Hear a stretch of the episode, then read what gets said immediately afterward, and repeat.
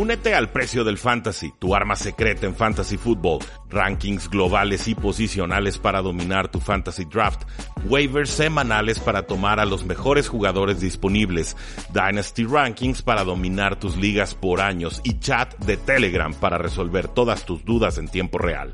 Visita stam.store diagonal precio NFL o da clic al link en este episodio para suscribirte.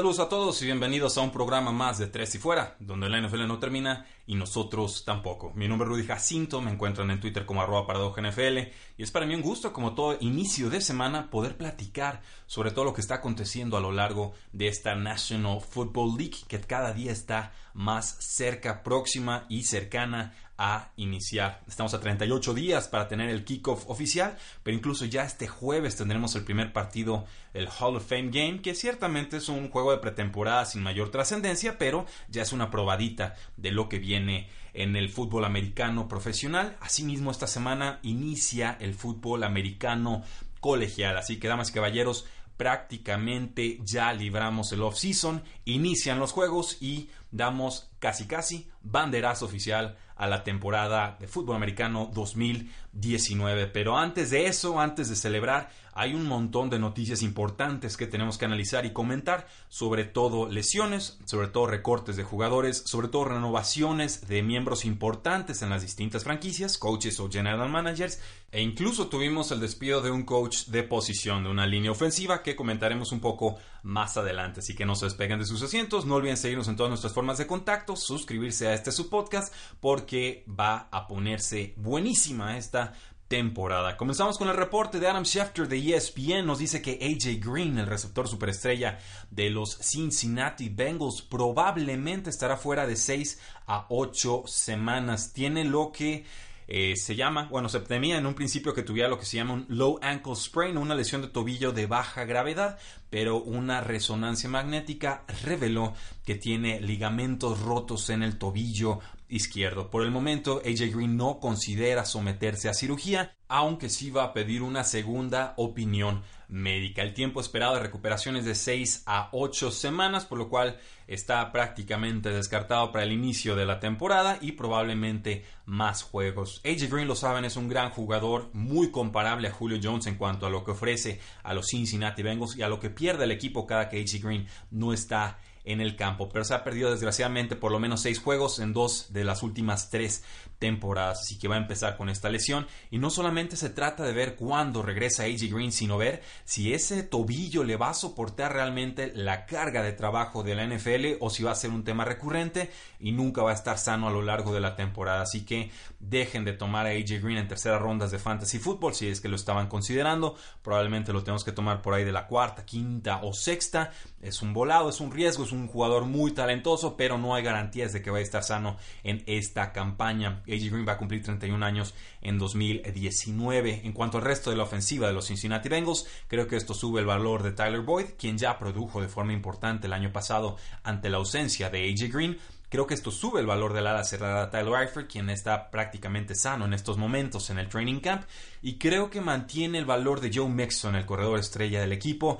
Eh, por ahí mi compañero Mauricio Gutiérrez lo, estaba descontando a través de, sus rankings después de que se dio la noticia de AJ Green. Eh, él piensa que va a haber mayor enfoque defensivo para detener la carrera y los pases que pueda recibir eh, Joe Mixon. Yo creo que el volumen de trabajo será tal y sobre todo los targets que va a estar recibiendo este jugador por aire son tales que puede eh, resistir este embate, esta baja en potencial ofensivo y compensarlo con un poco más de volumen. Creo que Joe Mixon ya hizo bastante el año pasado para demostrar eh, que está listo para producir a pesar de lo que suceda con otras piezas en esa ofensiva. Entonces, una discrepancia de opiniones. Yo mantengo a Green con un valor, eh, digamos, de inicios de segunda ronda, finales de primera. Creo que Mauricio sí lo estaría descontando. No me he fijado bien en sus rankings, pero creo que lo tendría como hacia el final de segunda ronda o quizás inicio de tercera. Eh, con los Green Bay Packers esta noticia me dio mucha sorpresa, me, extrañó. Eh, cortaron al liniero defensivo, al nose tackle Mike Daniels, un veteranazo de este equipo. Una, verdadera sorpresa al inicio del training camp. Eh, Daniels acaba de cumplir los 30 años en este offseason, se perdió los últimos seis juegos de la temporada 2018 por una lesión de pie. No se habló en ningún momento de que estuviera en peligro su trabajo. Con esto se están ahorrando los Green Bay Packers 8.3 millones de dólares en espacio salarial, probablemente la razón por la cual lo cortaron pero se sabía que este jugador iba a encontrar una franquicia rápido, que lo iban a firmar rápidamente en la NFL porque es un jugador muy talentoso, muy disruptivo. No tuvo un buen 2018, obvio, con esa lesión, pero desde antes ya era un jugador sumamente productivo, de lo mejorcito que tienen los Packers en defensa junto a Kenny Clark. Pues bueno, tan cotizado el jugador que termina llegando a los Detroit Lions por un año y 9.1 millones de dólares, de los cuales 7.8 millones están completamente garantizados. Entonces, los Lions prácticamente igualaron el contrato que tenía Mike Daniels con los Green Bay Packers, mejoran de forma muy importante su línea defensiva.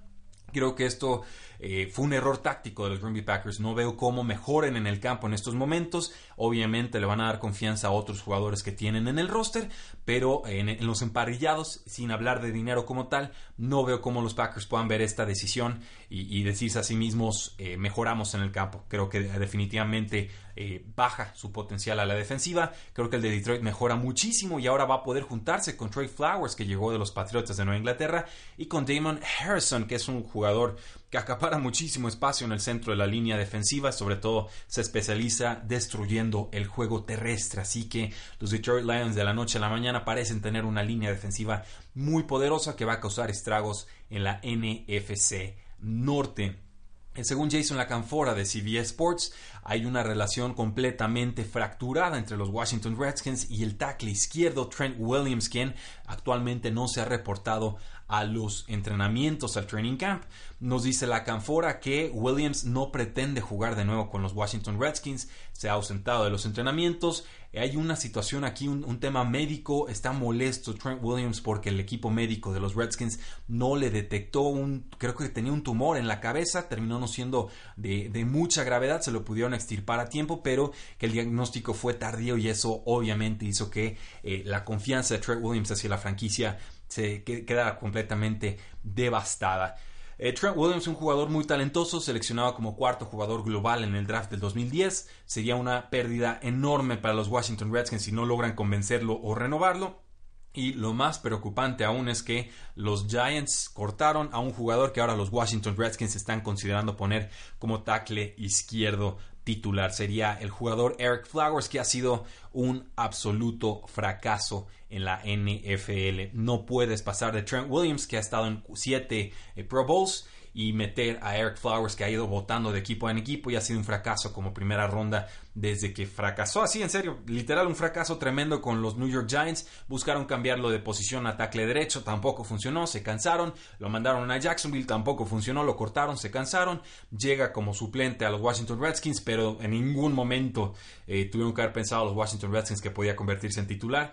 Ahora está muy cerca de hacerlo y un jugador que es sumamente por debajo de promedio pondría en peligro la carrera de Case Keenum o de Dwayne Haskins, el quarterback novato, quien sea que se ponga como quarterback titular para iniciar la campaña. Por el bien de los Washington Redskins, espero que recuperen la confianza del jugador y le ofrezcan una excelente renovación de contrato, pero hoy por hoy yo apostaría que Trent Williams va a jugar con otro equipo para iniciar esta temporada. Se me ocurren equipos como los Houston Texans, que ya hace tiempo tuvieron que haber comprado a este jugador, no sé qué están haciendo sentándose en sus manos, probablemente el no tener un general manager les hace tener un tiempo de reacción mucho más lento.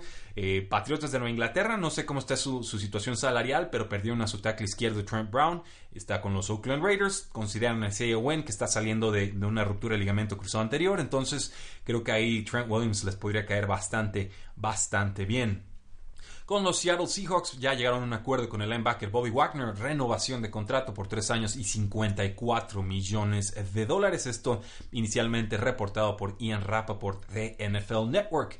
Eh, se esperaba que Bobby Wagner se presentara a los entrenamientos, no iba a estar en las prácticas, en las actividades como tales, hasta que llegara un nuevo acuerdo. El jugador de 29 años quería un contrato que lo convirtiera en el linebacker mejor pagado de la NFL. Tenía entonces que superar el contrato que le dieron los Jets de Nueva York a CJ Mosley, el exjugador de los Baltimore Ravens, un contrato que le estaba pagando 17 millones de dólares por año. Finalmente lo logra Bobby Wagner, este quarterback defensivo, de lo poquito que le quedan queda a los Seahawks de aquella eh, ya lejana legión del boom. Un jugador que para mí es completísimo, talentosísimo, muy completo, siempre con más de 100 tacleadas por temporada, con sus 2-3 intercepciones por temporada, con sus 2-3 capturas de callback por temporada, eh, interrumpiendo pases a placer, deteniendo el juego terrestre.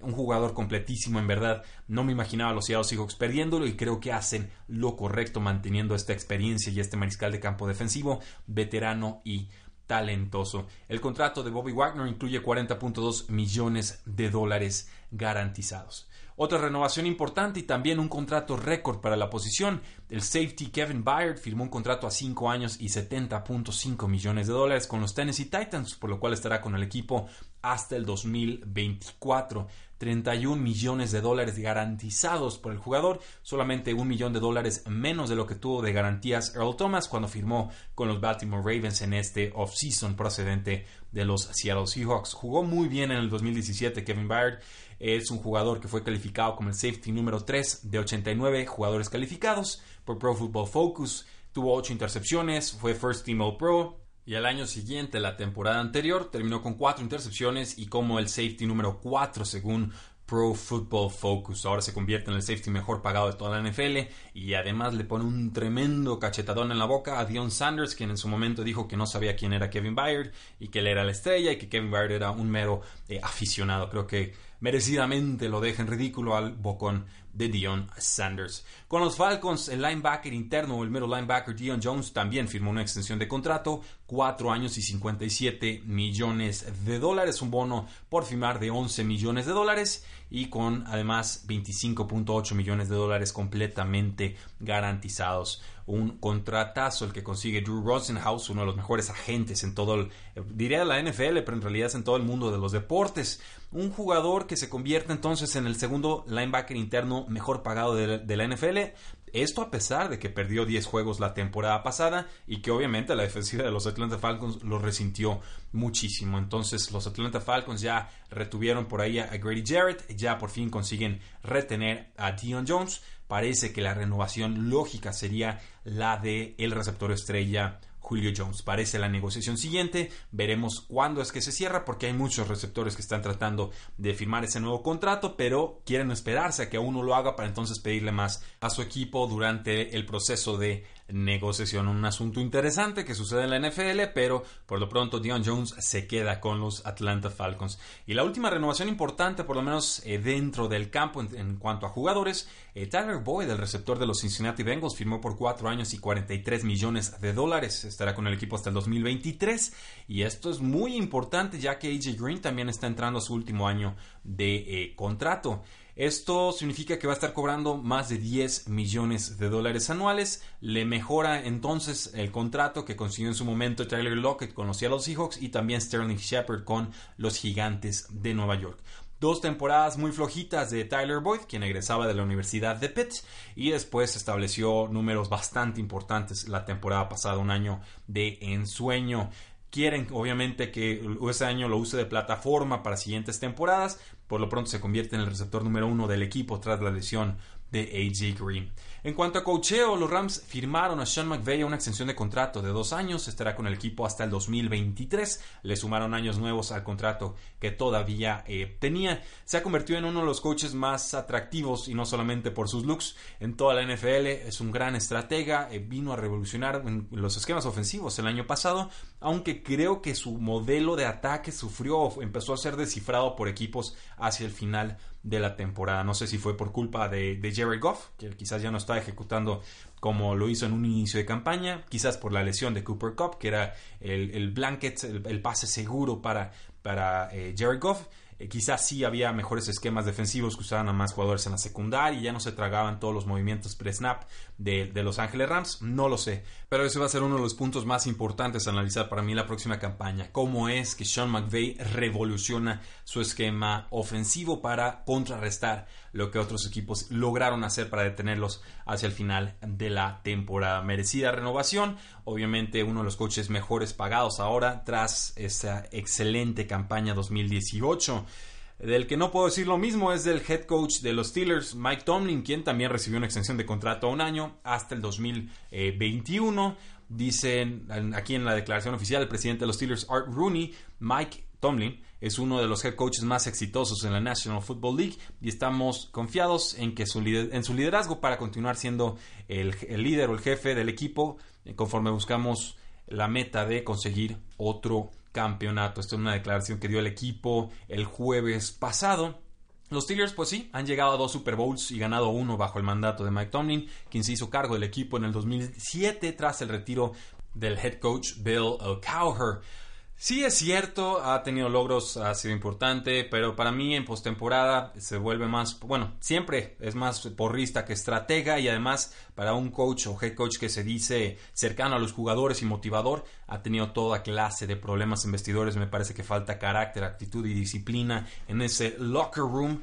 Creo que le dan la renovación simplemente como para que no haya mayores especulaciones en los medios, pero yo sí creo que empieza Mike Tomlin a estar en la cuerda floja. Sí ha llegado a postemporada, sí ha ganado algunos Super Bowls, sí fue hace bastante tiempo, sí tuvieron quizás al mejor equipo de la NFL con Ben Roethlisberger y con Antonio Brown y con Le'Veon Bell y una adecuada defensiva, por lo menos en cuanto a pass rush, nunca han tenido una buena secundaria desde que perdieron a Troy Polamalu y una de, quizás la mejor línea ofensiva en toda la NFL desde hace ya varias temporadas y ni así pudieron hacer algo importante en postemporada. Han ganado apenas tres de sus últimos ocho juegos de postemporada, ganándole a mariscales de campo tan talentosos como Matt Moore con los Delfines de Miami, como AJ McCarron de los Cincinnati Bengals, y ese juego casi lo pierden, y a Alex Smith en ese entonces con los Kansas City Chiefs. Bueno, es la decisión que han tomado los Pittsburgh Steelers. Obviamente le dan voto de confianza al head coach. Obviamente también le dieron voto de confianza a Ben Roethlisberger con una renovación de contrato. Y parece, Mike Tomlin hasta el momento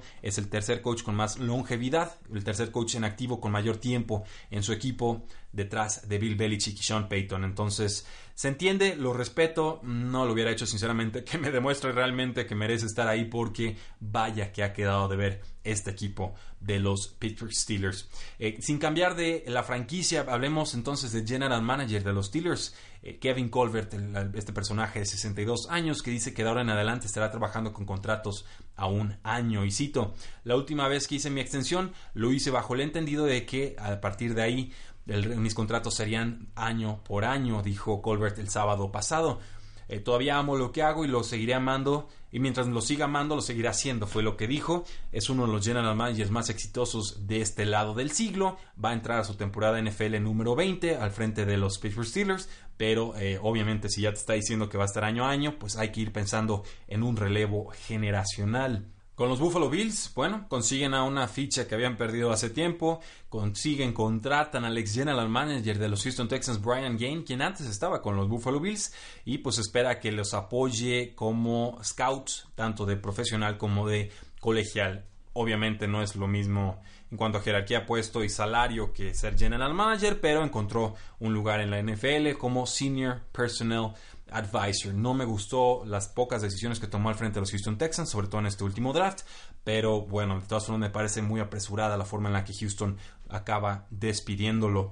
En cuanto a los Delfines de Miami, despidieron a su coach de línea ofensiva Platt Flaherty porque al parecer estaba sufriendo para implementar el nuevo sistema de Brian Flores, el ex coordinador de ofensivo de los Patriotas, que ahora es head coach de los Miami Dolphins. Para reemplazarlo, contrataron al ex coach de línea ofensiva Dave de Guglielmo, quien pues fue promovido para eh, ascender a este puesto y para encargarse de la línea ofensiva. Dave de Guglielmo ha demostrado tener la capacidad para convertir a jugadores eh, malos en aceptables y los aceptables en mejores que aceptables, en jugadores bastante buenos, pero tiene o parece tener problemas de actitud.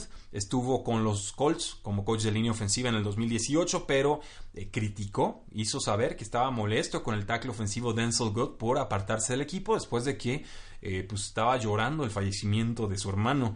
Eh, God, por supuesto, pidió salirse de la franquicia, el equipo le concedió esa petición y despidieron a Dave, de Guglielmo este el enero pasado. Entonces, pues llega nuevamente con Brian Flores, ya se conoce, no va a haber un problema de esquema aquí y pues si había problemas con Flaherty y la forma en la que implementaba el sistema, pues mejor atajarlo de una vez, creo que la decisión es, es sana. Con El tackle izquierdo de los Titans, Taylor Lewan, perdón, eh, la NFL lo suspendió cuatro juegos por violar la política de sustancias indebidas. En un video que publicó en Twitter, Lewan dice que no conoce la sustancia que tomó y que se sometió a una prueba de polígrafo para demostrar su inocencia. Supuestamente la pasó, pero a la NFL no le importan esas cosas. Eh, la buena noticia para los Tennessee Titans es que tienen un muy buen suplente con Dennis Kelly, que es uno de los mejores swing tackles o, jugadores número 6 de línea ofensiva en toda la NFL. Y esto pues prácticamente garantiza también que el talentoso Jack Conklin se va a quedar como tackle derecho para iniciar la temporada. Incluso si sumamos por ahí al guardia izquierdo Roger Saffold, pues los Titanes deben de mantenerse en buenas eh, condiciones. Y por último, una noticia de la NBA, pero que está tangencialmente relacionada a la NFL. Los Washington Wizards contrataron al ex general manager de los Cleveland Browns, Sashi Brown, como jefe de planeación y operaciones. Recordarán a Sashi Brown, ese que murió por nuestros pecados para impedir que Hugh Jackson cometiera el enésimo error de su carrera, pagando una segunda ronda y creo que por ahí incluso viene una cuarta, por el quarterback AJ McCarron. Se entromete en la decisión, no permite que se manden los papeles, se acota el, periodo de trade y finalmente pierde una pugna de poder en la cual pues Sashi Brown es despedido y Hugh Jackson sonríe de forma maquiavélica porque le ganó la partida. Hugh Jackson siempre mejor político que personalidad o pensador de la NFL. El caso es que alguien más va a apostar por las analíticas, por las métricas avanzadas, lo van a hacer en la NBA. Interesante que le vayan a dar una oportunidad a Sashi Brown.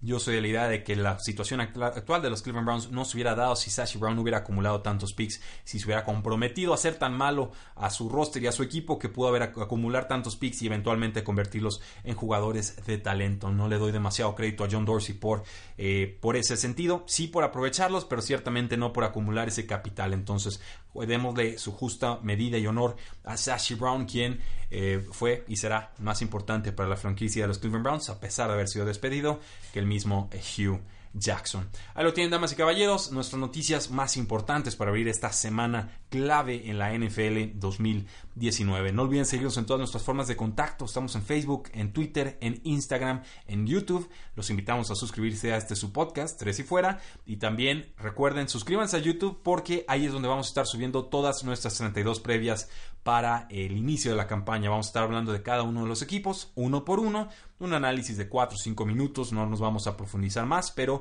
va a tener información importante, entradas, salidas, cambio de coaches, qué van a hacer los equipos para competir bien y cuáles son los posibles puntos débiles de cada una de estas franquicias. Para que no se lo pierdan, no creo que se vayan a subir esos contenidos al podcast. Así que váyanse suscribiendo al canal de YouTube, ahí los esperamos y déjenos sus comentarios, porque la NFL no termina y nosotros tampoco. Tres y fuera.